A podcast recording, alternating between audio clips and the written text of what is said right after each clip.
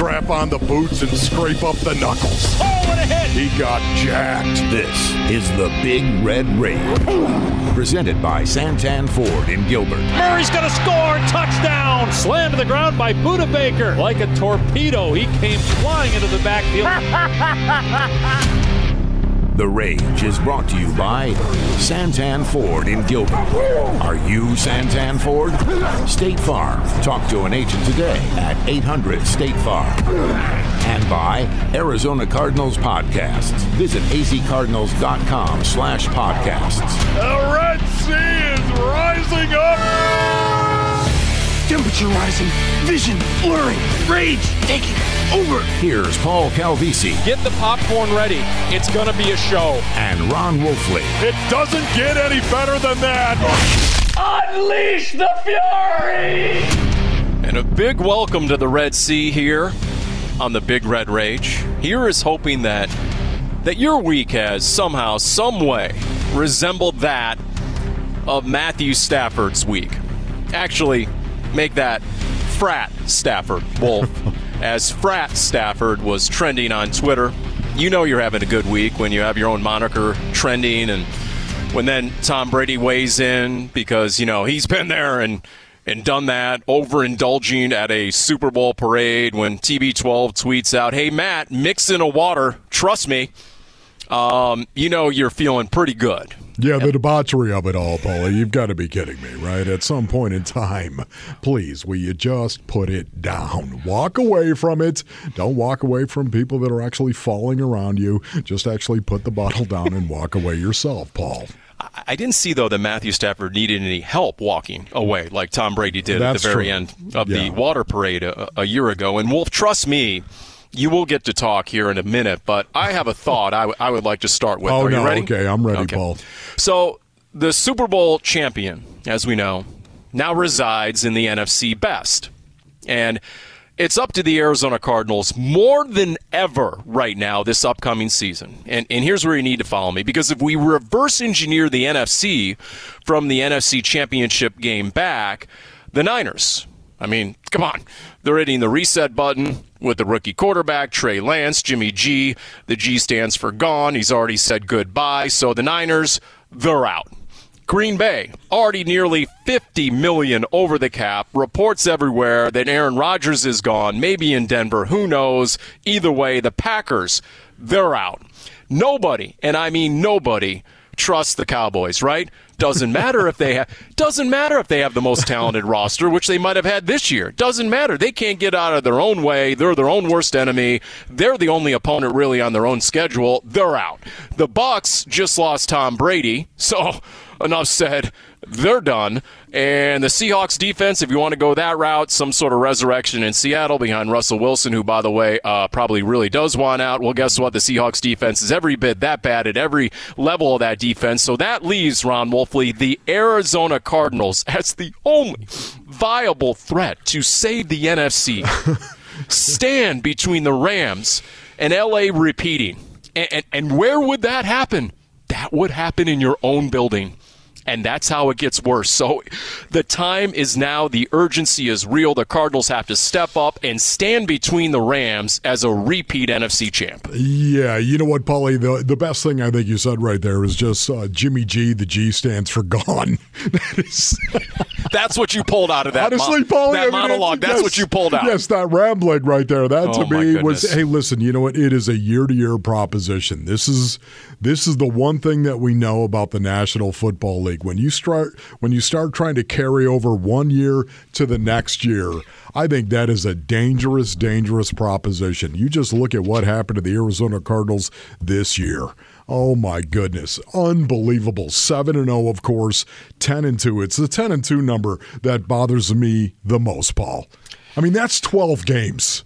Paul, that is that is that's three months of football right there, and they were the best team in the NFL. By way of example, that's what I mean by it being a year-to-year proposition. You just don't know what's going to happen from one year to the next. It's this is the National Football League, and this is one of the reasons why it is as popular as it is because you truly can go from worst to first and first to worst. You know what? You said it. And I asked it. It's going to be a question to Shawn Jefferson coming up. I buried the lead here. We are the Big Red Rage, presented by Santan Ford and Gilbert. We are Santan Ford, and our special guest tonight is Cardinals receivers coach Shawn Jefferson. And we're going to ask him those two words what happened? So we're going to talk mm. about this season, the way the season finished, his thoughts on that. We're obviously going to get his thoughts on his son Van Jefferson, Rams receiver, who who wins the Lombardi and had a baby on the same day, Super Bowl Sunday. Wow, so we're gonna get good day, Paul. We're going to get that probably the best day in the history of the Jefferson family. Okay, so we're going to talk about all that as it went from LA and the Rams winning, and then the very next day, you probably saw they had the handoff. They handed off the football, the Rams Super Bowl committee in LA handed it off to Michael Bidwill, Doug Ducey, the governor, and Larry Fitzgerald, right? So, boom, Arizona is on the clock for Super Bowl 57. It'll be February 12, 2023. But before we get there, let's talk about Super Bowl 56, and that's exactly what Drew Stanton was doing on the Red Sea Report with our Craig Grialou. And we all know uh, what it came down to that final drive, Matthew Stafford to Cooper Kupp. And here's Drew Stanton, the former Cardinals quarterback, just on the receiver that is Cooper Kupp. Everyone knows they're trying to throw it to him, right? Like right. that's the thing. It's not like he's some like well kept secret around what's going on, but because he has the freedom and these option routes, he's always going to make the right choice. He's always going to be at the right depth of where he needs to be. He's always going to do all these things, and he's unselfish. He's not one of those guys that's sitting there worried about it because he knows when his plays come, he's going to make the most of it. That final drive, all of a sudden, you could just see him start building momentum and building momentum. And, and you know, much like we saw with Larry the course of his career here, you get the ball in his hands and everybody else. There's this belief system that just elevates of everybody on the team because of it. And then you go score, and then you flip it over and say, all right, all right Aaron, go win the game for us.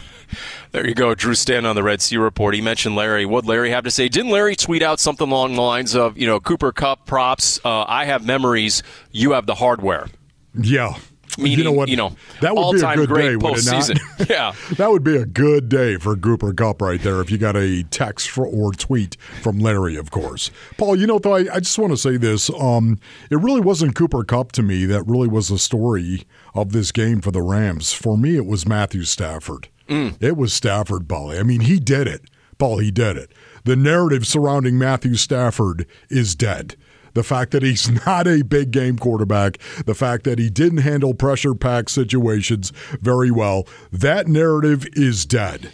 And think of it this game not only came down to a 15 play, 79 yard drive with just over six minutes to go that resulted in that one yard touchdown pass to Cooper Kupp to win the game when it mattered the most. The fact that it came down to that and that Matthew Stafford delivered that right there, Paul, that is the definition of killing a narrative. And you know what? He completed all four passes he threw to Cooper Kupp on that game winning drive. Think about it. They didn't have OBJ on the field. They didn't have Tyler Higbee, obviously. Number 18 can't catch. They had a lot of nobodies, and he still, you're right, got it done. Although, I got to say, I mean, Cincinnati, when you got the ball back in the final drive and it's third and one with a Super Bowl on the line, and you're giving it to Perine, and I mean, run it anywhere except in the vicinity of Aaron Donald. And what yeah. does he do? He runs right into Aaron Donald's gap.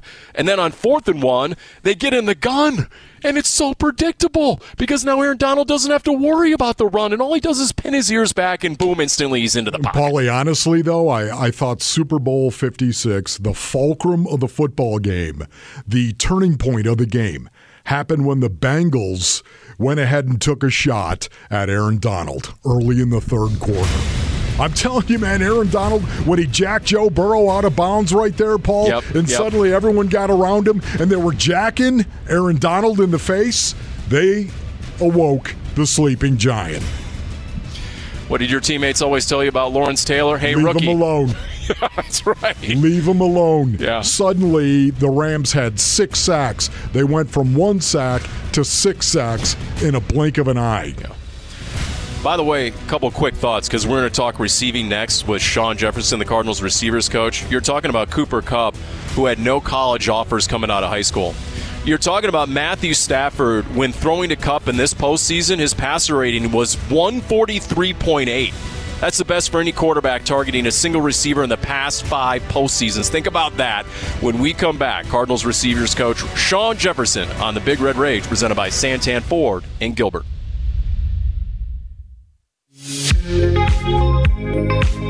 Flushed out of the pocket to the right, now throws back across the middle, and it's caught in the back of the end zone by Hopkins, and he got his feet down for the touchdown. Quick throw over the middle. Hopkins has a catch at the 10, turns to his left at the 5, and hits Pater. Touchdown, DeAndre Hopkins. Throws left in the end zone. Hopkins is there, sliding catch for a touchdown. Sidearms it over the middle, caught for a touchdown by DeAndre Hopkins. Steps up, lobs it back in the end zone. Wide open is Hopkins, and a touchdown. Caught by Hopkins at the 10, slips a tackle, runs left to the 5, into the end zone for the touchdown. Throws a fade left side in the end zone, and it is caught for a touchdown by D Hop. D Hop caught it. Looks right, throws a deep ball right side in the end zone, and it's caught. It's a touchdown. Touchdown, DeAndre Hopkins. All right, D Hop from Kyler, one of the most potent, lethal combos in the NFL. And we saw this season what the Cardinals offense looked like with and without DeAndre Hopkins, as we have a nodding head here in studio. And we're going to get to all that. But the NFL season ended with another combo Matthew Stafford to Cooper Kupp, and then one final route a go route, a nine route, run by Rams receiver Van Jefferson from the field all the way to the hospital in LA and the delivery room. And a guy who had the front row seat is a guy who Van Jefferson, we heard on NFL films, call him Pops. And I'm guessing we can now put the word proud in front of Pops. And you're nodding again. Shawn Jefferson, Cardinals wide receiver coach, is our guest. Uh, just tell us about the last week or so, and especially the aftermath of Super Bowl 56, coach. Well, it was uh, just an unbelievable week uh, just for, for the whole family uh, leading up to that Super Bowl. And um, uh, just spending the week with my son, just talking about the game, uh, his preparation and mindset in the game, and, and just knowing that, you know, his wife is pregnant, you know, expecting a baby maybe two weeks, the next two weeks or something. So we we get into the stadium on Sunday, and you know we take our seats, and, and I'm on pins and needles because I'm like, I really want my son to get this ring, right? You know what I'm saying? I, I me myself, I played in two Super Bowls, lost both of them, so I'm like, okay, mm. third time's a charm. You got to get this ring, man. Like, come on, I'm rooting for you. You got to get a championship in the Jefferson family. So it was it was it was awesome. The game started off off off well. They scored, and things were going well, and then. Um, um, I'm there sitting by his wife, and and, and uh, um, and she said before the game, someone had interviewed her. Her name's Samaria, and she said, loosely, I'm quoting, "I'm 40 weeks pregnant. Right. I'm not missing the Super Bowl." she was hell bent on attending, oh, right? yeah, she was. She was, and, and uh, yeah, she definitely attended. and uh, and so we're, we're, sitting there, and the game's going good, and and I, I hear this kind of loud grunt, and I'm like, I look over, and she's like, I gotta go. I'm like, oh my goodness. So me and my wife, we're football junkies, right? So it's me and my wife, my youngest daughter, and my sister, who's a nurse from Jacksonville. We was all to the game, and, and uh, I looked over to my wife, was like, hey, um, you probably need to go with us. She's like, oh no, I'm not missing this game. like, oh my goodness. So my youngest daughter and my sister had to take her, take her out, and but and she left on a stretcher, right? Yeah, yeah. The M, yeah the EMC uh, they came and got her, and and uh, and from there things things was happening fast. It was snowballing and everything, and and uh, and uh, just watching the game and just watching them come back in the fashion and win that game. It was just so surreal at that moment. I mean, when when they won that game, I I literally sat there and like I can't believe this just happened. My son just got a freaking ring. He's going to be a champion for life. and I'm like, it really didn't hit me. And then so we get passes and go down on the field, and I run up to him. I say, hey, man, you're a champion for life, man. Way to go, blah, blah, blah, and stuff. And, and, um, and, and, you know what? NFL Films captured what happened next. Right. As a PR person for the Rams came up in a rush and informed your son, Van Jefferson, that the moment was now. Here it is. Yeah. Your wife's giving birth right now. Oh my God. Yeah. Mommy's gonna have a baby. We gotta go. Yeah, mommy's gonna have your, your brother. Mommy's gonna have your brother. We gotta get to the hospital. And it's an amazing moment because you see his reaction, but then he's also realizing, wait, I have two young kids here. I'm a father. So then he explains it to, to a couple of your grandkids. What's happening, right? Yes, he does. He's sitting there explaining. Now, they probably don't capture me, but I'm in the background. I'm like, let's go, let's go. This is happening. It's happening fast. We, got to move. So, so uh, I'm gonna start calling him Clark Kent because, because I mean, he went from that field to the elevator in like seconds. You know what I'm saying? It's almost like he stepped in the, in the, in the telephone booth and changed clothes, and he, we were out. The Rams did an unbelievable job holding the elevator. They had a car service ready for us there. So we're, the driver that we had was unbelievable. I, I I got to reach out to him find out who he was. I got to send him a thank you card because he was darting in and out of traffic. We was an hour, like hour 15, hour 20 minutes away um, from where the delivery place was. You know, she she had a midwife going to deliver the baby, and so we get there and my son is texting on the phone. The midwife is like, "Okay, we're, we're okay, we're doing fine." So we get like 30 minutes away from there, and she, she calls like, "Hey, where are you?" She's like, "Well, we're 30 minutes out." She said, "Okay, blah blah blah." So another phone call come within seconds. She's like, "How far are you now?" You better you better FaceTime me because this is happening right now. Wow. Little boy, don't, he's not he don't want to stay in mommy's belly no more. He's coming. So so we get to within like 15 minutes uh, away from the delivery place, and and. Uh, she had he had to get on FaceTime and, and watch it and and uh, but it was just just an unbelievable experience the whole way around to be a you know to, to my son winning the championship and then me becoming a grandfather man it was just unbelievable experience I couldn't have asked for anything better you know the, this super that Super Bowl Sunday was the best Super Bowl Sunday I've experienced in my life and and uh, I, I don't I still haven't kind of fully grasped everything. It's because you know I had had to be in here for work and stuff like that, so it still hadn't hit me. You know what I'm saying? It still hadn't hit me. I, me and my wife hadn't sit down and we haven't we haven't even discussed it yet. You know what I'm saying? So it hadn't hit me. I think I think within the next couple of days or something like that, we'll, we'll make the track back up to L.A. and it, it probably hit me then. You know, see my grandson. I love some of the headlines. A baby and a Lombardi was one head. There was another headline. Oh baby! Uh, exclamation point. Jefferson wins the Super Bowl and welcomes his son. And then I'll rip off the opening line from an AP story. Van Jefferson won the Super Bowl, and it wasn't even the best part of his weekend. so, I mean, uh, let's just put it this way: what February 13, 2022, Yes. will go down as an all-timer Yeah, yeah, in big- Jefferson big family time. history. Big time. I'm, I'm the worst when it comes to the dates and stuff like that. But that's one birthday I'll never I will never forget. Now, did Samaria see the halftime show, the epic halftime t- show? Did she make halftime, or was it before halftime? No, she didn't make halftime. No, Okay. She, no, no, she didn't make halftime. But it was it was it was just an unbelievable experience, and and uh, gotta be just just so just awesome. You know the energy in that stadium and and everything that was going on there. But but when I did make it down to the field, and I saw the Rams how they were celebrating everything like that, and it was it was like I was trapped. It was about like a minute there where I just was just looking at things, and the whole time I'm looking at the Ram players, I'm saying to myself, "This has got to be us next year. This has got to be us next year." That's what I was saying. I was like, I was happy for my son, and, and and everything like that. But I'm I'm about a minute. I mean, I'm looking at that thing. I'm like. This has got to be us. The energy was amazing. You know what I'm saying? The stadium was just, everything was just just lit up. And I'm thinking, this has got to be us next year. And we all know what happened in Yeah. week four. Yeah. The Cardinals went into SoFi Absolutely. and Jack stomped the Rams. Absolutely. So Um, is there a takeaway from what you witnessed firsthand? Is there any, it's a copycat league. Yep. Is there anything to be learned from the manner in which the Rams won it all? Yeah, I mean, we got to finish better.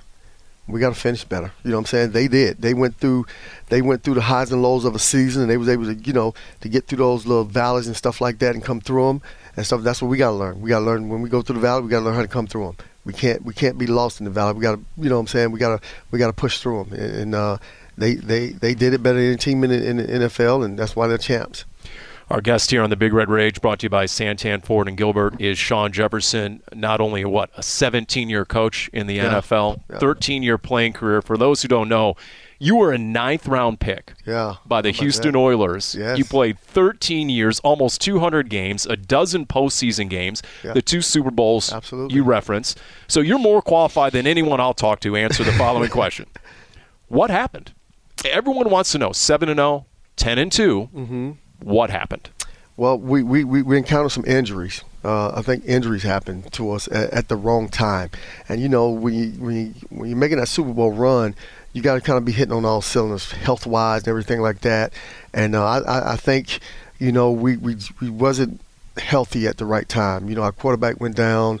Uh, D Hop was a major part of that because it changed the way the defenses would play us. It really did. He's he's such an impact player out there, and you know, and usually we have a Hopkins uh, uh, out there, the defenses usually roll to his side. So, and then you have you know guys playing other guys one on one. You be, you're able to create mismatches that way, and, and uh, you know by ha- by not having him on the field certainly impacted us. It really did. I mean, think of the Rams without Cooper Kupp, right? Yeah.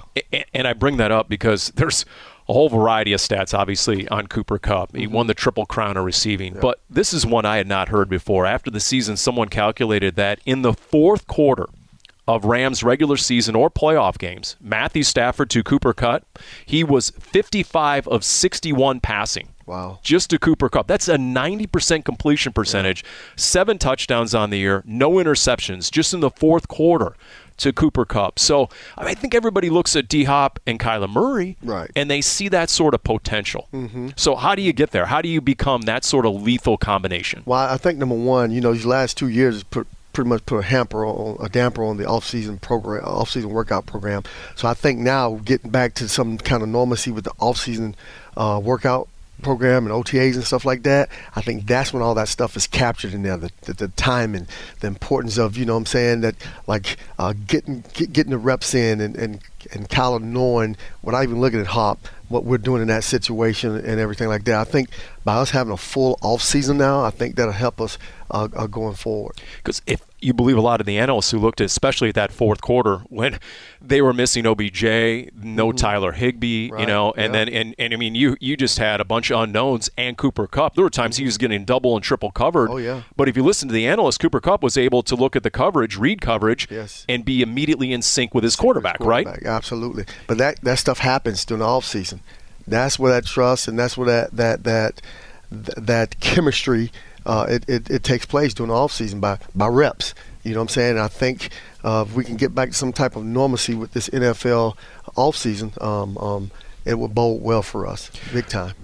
Cardinals receivers coach Shawn Jefferson is our guest. So D Hop is a known. Other than that, it's Rondale Moore and then TBD, to be determined, right? Yeah, it is. You're yeah. looking at a lot of uncertainty right now in your room, aren't you? Yeah, you know, we have some guys that's coming up on free agency and everything, and, and, and um, that scares me. You know what I'm saying? It's, it's, you know, this free agency thing, you know, there's a lot of unknowns in the free agency. Um, and, of course, you know, Christian Kirk's one of our main contributors. He's he's there. You know, we got Chase. We got a bunch of guys. So I have confidence in, in our GM and our owner and our whole scouting department, our head coach. Um, um, I'm pretty sure that you know we're, we're not just going to let good players walk. We're not. We're going to fight like hell for them, and, and I'm pretty sure I got I got a lot of confidence in those guys, and we'll get it right. We'll get it right. Rondale Moore, you know, and look, everyone's an armchair quarterback. I, I get a lot of people asking me, are they going to target Rondale Moore down the field more? I- I- Is there upside there? What do you think the next step is for the rookie? The next step for him is you're right, uh, targeting more downfield, adding to his his route tree. Um, you know, it's coming in as a rookie. You know, you got D Hop, you got Christian Kirk, you got AJ Green. So he's kind of lost in that. You know what I'm saying by being a rookie and everything like that. But um, that's one of the things that that uh, me and Rondell have discussed about growing his route tree, being able to put him outside a little bit more, where he can run some of those routes on the outside. So his his his route tree will grow leaps and bounds uh, this year. So, and again, we've talked about how important the off season is going to be. The off season work workout and OTA is going to be. That's when the growth comes. That's when you're going to take the steps uh, and learn how to run those routes. He's a phenomenal route runner already, but just learning the little nuances of of playing on the outside uh, opposed to playing on the inside of, of the field. How about two other guys on the fringe? You, you saw Antoine Wesley, and mm-hmm. Cliff Kingsbury really bullish on Antoine Wesley, Yes. his guy from Texas Tech, and we saw him excel against Dallas and mm-hmm. Indianapolis in mm-hmm. particular, and then Andy Isabella. So tell us about those two guys and where you think they fit in and, and what their offseason is going to have to accomplish. Well, it will, it will look similar to, to what Rondell offseason will look, look like. Um, a lot of that stuff is like off seasons for for development. Tweez took a step, you know what I'm saying? And, and for Andy, it's all about getting reps. I've got to get him more reps. You know what I'm saying? He's got talent. We drafted him in the second round, so he's got talent. I just got to do a better job of getting him more reps. You know what I'm saying? what do you think is his role, Andy Isabella? Ideally, what realistically, what could be his role? Well, well, I mean, kind of like what, what Rondell did this year. Who's our, our gadget guy, our screen runner, um, and Andy is super fast. Like you can, you, you can use him in the capacity to clear zone out, use him in capacity for routes down the field. You know, so so he does have a role. I just got to do a better job of getting him squared away in that role. And DeAndre Hopkins tracking from everything you know, the injury. I mean, he should be good to go from what we're hearing. Correct. Yep. Yep. Um, uh, talked to him a couple times, and, and uh, his spirits are good, and and, and um, um, he's looking forward to get back on the field. Tell me as we wrap it up here with Shawn Jefferson, going back to your son, Week 14 Monday Night Football coming out of halftime, 52 yard catch. You know, and I bring this up because NFL Films has some great clips where he keeps the football and he says, "I'm giving this to my pops." Yeah. But then on the other sideline, there's a shot of you, and uh, you know, you, there's a lot of words I can't repeat right now. Yeah, so yeah. how about that whole dynamic? Just you and your son, and he's playing for one of the team's arch rivals. Yeah, I know it. You know, like I talk to some of my colleagues all the time. Is man, it's got to be great playing against your son twice a year. I'm like, no, it's not. Like the, the swing of emotions after uh, playing him, I mean, I go home, I'm totally like spent. You know what I'm saying? Because at one point, I want to beat the crap out of him, right? You know what I'm saying? I'm, I'm father. I want to know, right. hey, I'm still father. I got a leg up on you, and you know, and and and at the same time, I want him to do well. You know what I'm saying? And and and uh, that Monday night was just like, I don't know. That Monday night was like uh, he caught the touchdown. I'm like, oh man, because you know, you just I'm I'm I'm a, I'm his father, but I'm competitive. I don't like getting my butt beat, especially not by my son. You know what I'm saying? So, so uh, yeah, it's just a swing of emotions, man, and it's just it's it's the toughest thing that I've had to do as, as a coach to sit there and watch my son on, on the other side of the ball. You know what I'm saying? Where I can't I can't root for him because I'm, I'm, in competition against him. Yes, but I want him to do well. Like I said, I'm mostly spent after those games. It's crazy. I bet. I bet. Hey, we know you're competitive. You wear cleats as a coach. You wear. Are you wearing cleats right now, coach? By the way, I'm looking. No. Okay. what? How much business do you get business from the guys? Do they razz you about the cleats, or is that just accepted now? And how did that start as a yeah, coach? I, my first coaching coaching gig when I was at Detroit, I started wearing cleats out there on the field. I for number one, like I like showing my guys how I want things done, and I can't do it in tennis shoes, you know, slipper and stuff like that. But I've, ever since day one, I've been a coach. I've had cleats on, like so. It's it's it's just part of what I do. You know what I'm saying? It just and and and it's just it's just stuck. I just I I'm not one of these coaches that want to tell guys what to do. I want to show guys what I want them to do you know, once I show them, they have no excuses at that point. Because if you tell them what to do, they're like, well, I thought you meant this, I thought you meant that. No, I'm going to show you exactly what I want, and I want you to do it. You know what I'm saying? So that's another reason why I do it. And how critical is that as a coach, a guy who did it right. at the NFL level for 13 years? Yeah. That, has got to bring more buy-in, I would think, from your room. Absolutely, man. It, it, brings more more credibility, you know, to me as a coach. You know what I'm saying? And, and they know that I've been through the grind.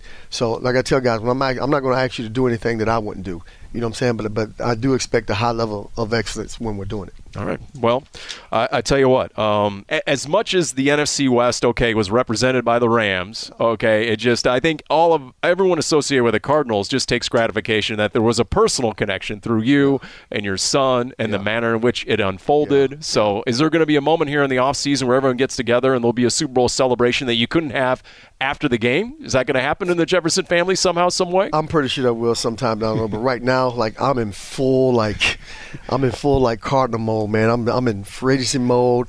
I'm ready for the combine. I'm ready to get get to OTAs because I mean, just seeing that that what I saw on that field with my son, I'm, I'm like, that's got to be us this year. Mm. So hmm. that's the mode I'm in. And I'm guessing you're sharing that with the guys in the rest of that room. So, Absolutely. Okay. Coach, thank you. Thank, thank you guys for having me. Yeah. Appreciate you. There you go. Shawn Jefferson, who, yeah, he's probably uh, knee deep in college film right now, watching all these guys getting ready for the combine. Oh, yeah. yeah. there you go. And we wrap it up with a head nod as well. As we continue here, the Big Red Rage presented by Santan Ford and Gilbert. We are Santan Ford. Back to throw Murray in trouble. Spins out of there to his left, being chased by two Vikings, and launches it deep, wide open near side at the 40s. Rondale Moore caught at the 30, at the 20, at the 15, 10, 5 touchdown. Kyler Murray, you are ridiculous. Murray magic, 77 yard touchdown pass. 99.9% of the quarterbacks on the planet get sacked. But not only does Kyler Murray not get sacked, he throws a touchdown. Nasty is as nasty does. And we all know that Kyler Murray is nasty. The stuff you see in dreams and in video games, but not in the NFL. Wow. That's a great call. Arizona Cardinals Radio Network, Pash and Wolf, the 77 yard catch and run. And it was a run by Kyler Murray as well, just to uh, make way. In fact, I'm not sure if that was the exact play, but we got anecdotes as the season went on that opposing defensive coordinators, Ron Wolfley, when they showed film of Kyler Murray, they would show some of the plays where he would extend plays for 10, 12, 13 seconds. We saw him do it in week one against Tennessee. That play there, Rondell Moore, it is a big red rage. And we just had Shawn Jefferson on. Wolf, what'd you make of the uh, Shawn Jefferson interview? Wow, Paulie, you know, honestly, uh, I've got to start with the injuries he was talking about, in particular to DeAndre Hopkins right there. I really do think, Paulie, I didn't think it was going to be that big of a deal. I Listen, that sounds crazy to say when you're talking about Nuk. You're talking about DeAndre Hopkins, one of the best wide receivers in the National Football league. Yet at the same time, I thought Kyler Murray in this offense had so many other weapons that they were going to be able to absorb that loss of D Hop. And although they wouldn't be nearly as effective, I thought going forward, um, I thought sh- surely they were still going to be able to go out and score points and win games. And Paul, I'll tell you what, when D Hop went down, that changed everything. Yeah, you heard Shawn Jefferson say it. Uh, you know what we talked about the whole second half of the season. It just changed the way defenses played yes. the Arizona Cardinals, and no longer were coverages rolling to his side, and no longer did some of the other guys get those one-on-one man-to-man matchups because of it. And and for whatever reason, the Cardinals just struggled minus D Hop, and they struggled mightily in losing five of their last six. Paulie, I'm so glad you brought that up. Schematics matter, right? In the way that defenses would try to defend Kyler Murray and the Arizona Cardinals, coverage was not nearly as predictable. When D when D Hop went down, coverage wasn't nearly as predictable as when D Hop was out there. I, I, think Kyler Murray cleared up a lot of his reads for Kyler Murray. A lot of times too, you were going to see two safeties high. You were gonna you were gonna see two safeties high, and yep. that meant they weren't going to be able to jam up the box, and that also had an impact on the offense in terms of running the ball, especially with James Conner in between the tackles. No doubt. Rondale Moore, that was the subject oh, we heard there, the highlight, and we talked with Shawn Jefferson, the Cardinals receivers coach, about Rondale Moore, the second round rookie out of Purdue, and uh, and he confirmed yes they they definitely plan to target him more downfield. Uh, they they said he's already had the conversation, Rondale Moore, that we want to expand your route tree within the offense. Says he already is a really good route runner for a young guy. But what's intriguing is the prospect of moving him outside more. Yeah. That'll oh. be interesting, especially if you then figure Andy Isabella, because that was our next question. Well, if Andy Isabella would fill the role, perhaps, that Rondale Moore occupied this year. Yeah, it's going to be interesting to see what happens. But Rondale Moore is a guy I was so high on Rondale Moore early on, Paulie. I think we all pretty much were on Rondale Moore. And, um, Yet at the same time, I remember saying specifically, man, he's got to get vertical. Vertical. He's got to get vertical. If he can get vertical and become a vertical threat like a Tyreek Hill, yes, Tyreek Hill, he gets a lot of horizontal stuff, but man, the thing that is at the base of Tyreek Hill is the verticality of him. He opens everything else up underneath for the likes of a Travis Kelce, opens up everything underneath and intermediate for a lot of his receivers. Rondale Moore has the ability to do this. If in fact they can get him to run nine routes, which are go routes, run those eight routes, which are posts, or the corner route, the corner route that is a seven route, Paul. If he can run these deep routes and be effective at that and run by people, man, that's when it gets so good for a guy like D Hop. Yeah, and and that too high safety shell coverage. Oh you, yeah, you know you talked about now. Boom, that's where you get the old phrase "take the top off." Right? Yes, Is when a guy's able to do something like that. So you have Rondale Moore and D Hop they are really the only knowns, the only certainties in that Cardinals receiver room. Mm-hmm. And so we asked Shawn Jefferson, look, it's less than a month away free agency. March 16th is when free agency begins. And we asked Shawn Jefferson just about the unknowns right now. You know, we have some guys that's coming up on free agency and everything, and, and, and um, that scares me. You know what I'm saying? It's, it's, you know, this free agency thing, you know, there's a lot of unknowns in the free agency. Um, and of course, you know, Christian Kirk's one of our main contributors. He's he's there. You know, we got Chase. We got a bunch of guys. So Um, but I'm, I have confidence in, in our GM and our owner and our whole scouting department, our head coach. I'm pretty sure that you know we're, we're not just going to let good players walk. We're not. We're going to fight like hell for them, and, and I'm pretty sure I got I got a lot of confidence in those guys, and we'll get it right. Christian Kirk, just under a thousand yards receiving this year, former second round pick at the end of his rookie contract. I would not be surprised if there was a lot of interest in a receiver in his prime right now. Yeah, Paulie, I know. I'm with you on that one right there. Um, I think somebody's going to come in and somebody's going to make an offer to Christian Kirk that the Arizona Cardinals are going to be unable to match. This is just a guess. I hope I'm wrong, yet at the same time, I want to see him do well. You know what I mean? You know, yep, sure. Christian Kirk, the, the affinity and affection that we have for Christian Kirk. I want to see him do well. I want to see him get rewarded. Yet at the same time, I, I want to see the Cardinals do well. So you're torn, very much like Shawn Jefferson.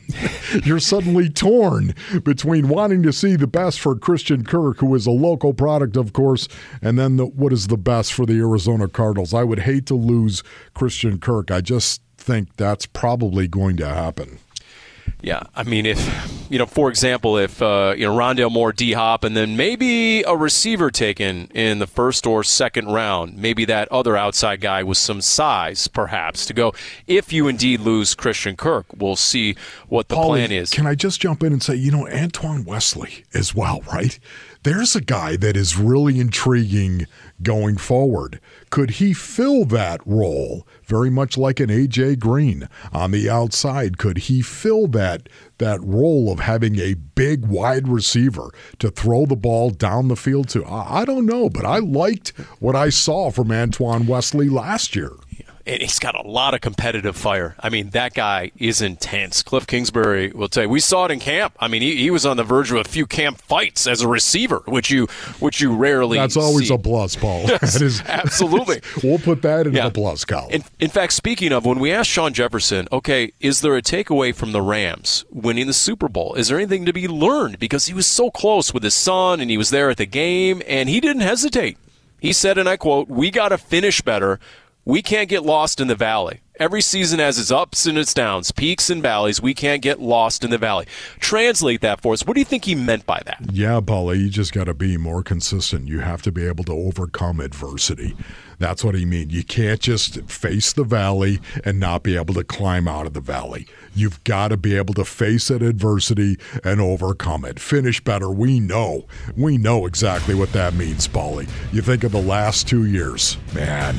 Yep. Wow, two and five, Paul. And again, I'm not going to say the four and seven. I'm going to look more specifically at the one and four finish, which is a worse losing percentage, as a matter of fact. Look at the one and four because that is a sample size where weeks start to consecutively pile up. One and four. You could just see the Cardinals, they were in trouble. And and because of that, Paulie, they've got to finish better, and that's exactly what Shawn Jefferson is talking about. Yeah. How about him sharing that when he was down in that field, he was so happy for his son, but once again torn because he's looking at the Rams saying, Yes. This has got to be us next year. We continue with the Big Red Rage uh, presented by Santan Ford in Gilbert. We'll talk about next year and how the Super Bowl might tie into that next on the Big Red Rage.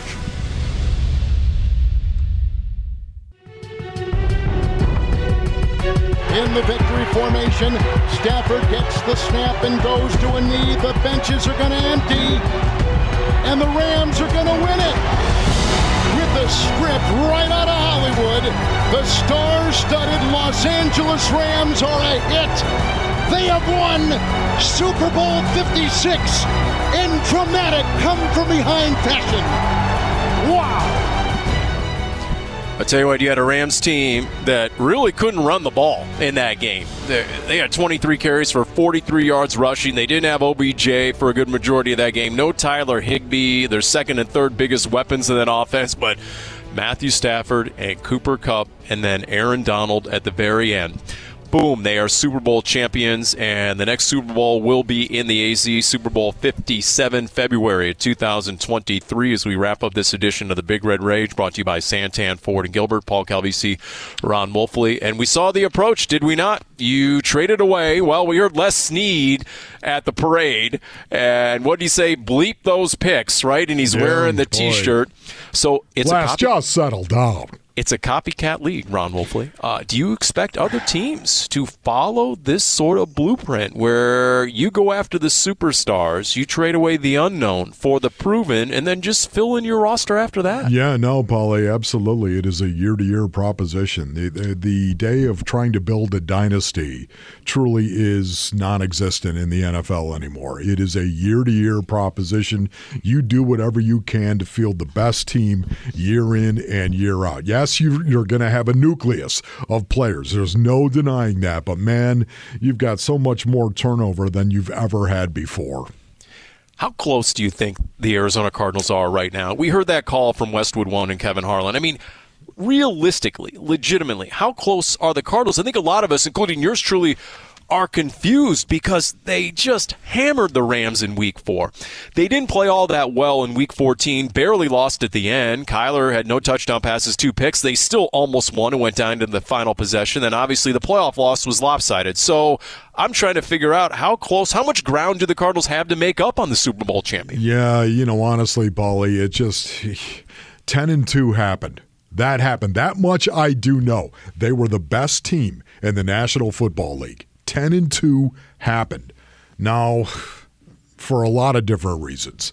And I think injuries are certainly one of them, but for a lot of different reasons, I think the lack of leadership down the stretch factored into this team. And they're finished. They're one and four finish. I think it factored into that, Paulie. But you know, once again, listen, um, this is a year to year proposition, and you've got to continue to hope that picks like Isaiah Simmons, right, and Zaven Collins, that these guys are going to be able to step up next year and really make some massive strides going forward. And Rondale Moore is another guy. I think some of these young guys have got to step up and take on a new role, a dynamic role, offensively or defensively going forward, Paul. Right, Cliff Kingsbury, the day after the playoff loss, and he just hit zoom out, looked big picture, and going forward, uh, what exactly is the game plan? The head coach, Cliff Kingsbury. We've got a lot of work to do, and we want to be better and finish strong and all those things. But um, we definitely improved dramatically in the first three years, and we're hoping to do the same next year. And, and we're going to have to. The NFC West is a challenge year in and year out with great players and um, great teams, and uh, we we got to make some some real progress if we want to keep up. Yeah, what the SEC is to college football, the NFC West is to the NFL. There's no doubt about it. Next up, you're going to get the combine the first week of March, and then mid March, you're going to get free agency. Ron Wolfley, the athletic, put out a ranking of the top 75 free agents that are going to be available. Three Cardinals. Now, somehow James Conner, a Pro Bowl running back, did not appear in the top 75 free agents. So, Okay, good, Paul. not exactly you know, sure. just go ahead, Paul. I hope nobody, Yeah. nobody notices. Just- right. Ev- everybody forget about James Conner. Nothing Uh, to see here, Paul. Yeah. Uh, number six, Chandler Jones.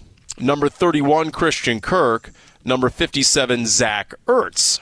Yes. If you're Steve how, what sort of order of importance would you put on these pending free Man, agents? you know what, Paulie? I I really don't know how Steve would feel about this. I, I will tell you right now, my own thought is they need to get an offensive guard, Paul. And I, if is that free agency, Paulie? Is that via draft pick? They need an offensive guard, in my opinion. They need a wide receiver. In other words, they need to protect Kyler Murray, especially the interior pocket. The interior has got to get more solidified. They got to find a way to bring back Justin Pugh, even though he's under contract. There's a weird situation going on with him where the contract they're, they're going to have to re up him. They need to protect Kyler Murray. Maybe you draft a offensive guard at number 23 the wide receiver you got to give Kyler Murray more options. You got to find a wide receiver. And then Paulie you got to bring a tight end in who's a two-way guy. This is this is I've talked to you about this before but you need a tight end in rundown situation first and 10 second and 1 to 6 that you can line up and run the ball or throw the ball. They were at their best when they had Maxx Williams as that tight end Yeah, that was an underrated loss, and you've pointed that out for a long time, and, and aptly so. You're absolutely right on that one. I mean, protect that quarterback. Yes, I agree with you. Yes. Get to the get to the quarterback. Yeah, Chandler Jones could be tagged. They tagged him once upon a time, and then a couple months later, they came up with a contract extension. And Darren Urban pointed out in AZCardinals.com, if you tag Chandler Jones, it'd be just over 18 million. Is that feasible? Is that doable for a team that's just slightly over the cap right now?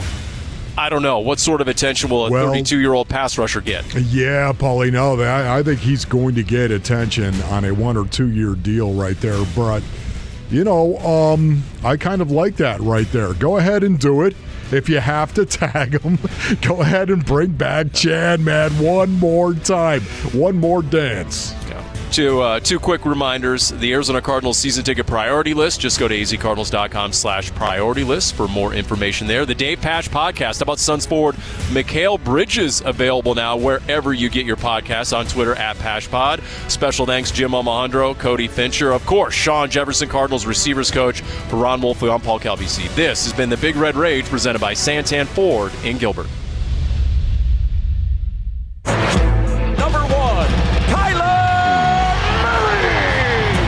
You've been listening to the Big Red Rage, presented by Santan Ford in Gilbert. Are you Santan Ford? State Farm. Talk to an agent today at 800 State Farm. And by Arizona Cardinals Podcasts. Visit azcardinals.com slash podcasts. This has been an exclusive presentation of the Arizona Cardinals Football Club.